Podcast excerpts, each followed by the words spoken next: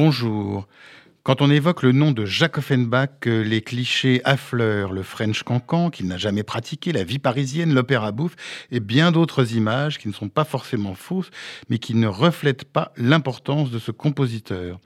Si j'en parle aujourd'hui, c'est parce que jusqu'au 25 mai prochain, l'Opéra Comique à Paris présente La Péricole, un des grands chefs-d'œuvre du compositeur dans une mise en scène de Valérie Le Sort avec une pléiade d'excellents chanteurs. On doit à Valérie Le Sort de merveilleuses mises en scène, en particulier à la Comédie Française, et on attend cette Péricole avec impatience. Elle a été incarnée par les plus grandes, de Régine Crespin à Teresa Berganza, et c'est justement cette dernière qui fut le modèle de Stéphanie Doustrac qui interprétera cette péricole à l'Opéra Comique.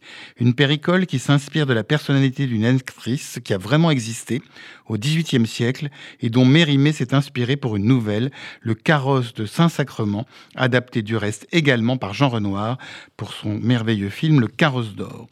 Ce furent les magnifiques Meillac et Alévi qui furent les librettistes de cette péricole d'Offenbach, un duo auquel on doit une autre adaptation de Mérimée, cette fois-ci pour Bizet. Je veux parler bien sûr de Carmen.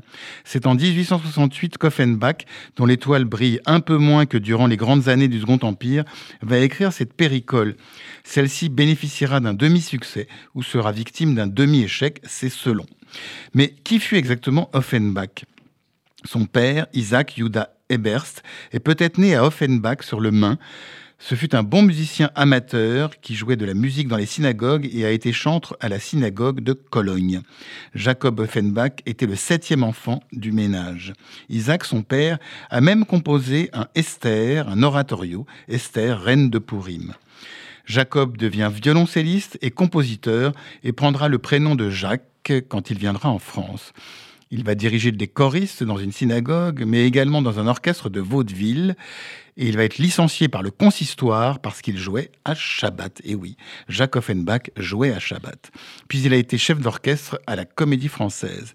Il va se convertir au catholicisme dix ans plus tard pour se marier sans se renier, mais sans état d'âme.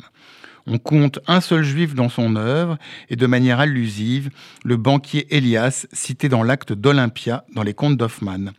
On pensera à tout cela en allant écouter à l'Opéra Comique cette péricole, et on n'oubliera pas non plus d'écouter Orphée aux Enfers, La vie parisienne, La Grande Duchesse de Gerolstein, La Belle Hélène, Les Contes d'Hoffmann, Les Brigands, etc., etc. Et on n'oubliera pas non plus que même Mahler, Gustave Mahler, a dirigé Les Contes d'Hoffmann en 1901. Bref, un bonheur toujours renouvelé que d'écouter la musique de Jacques Offenbach.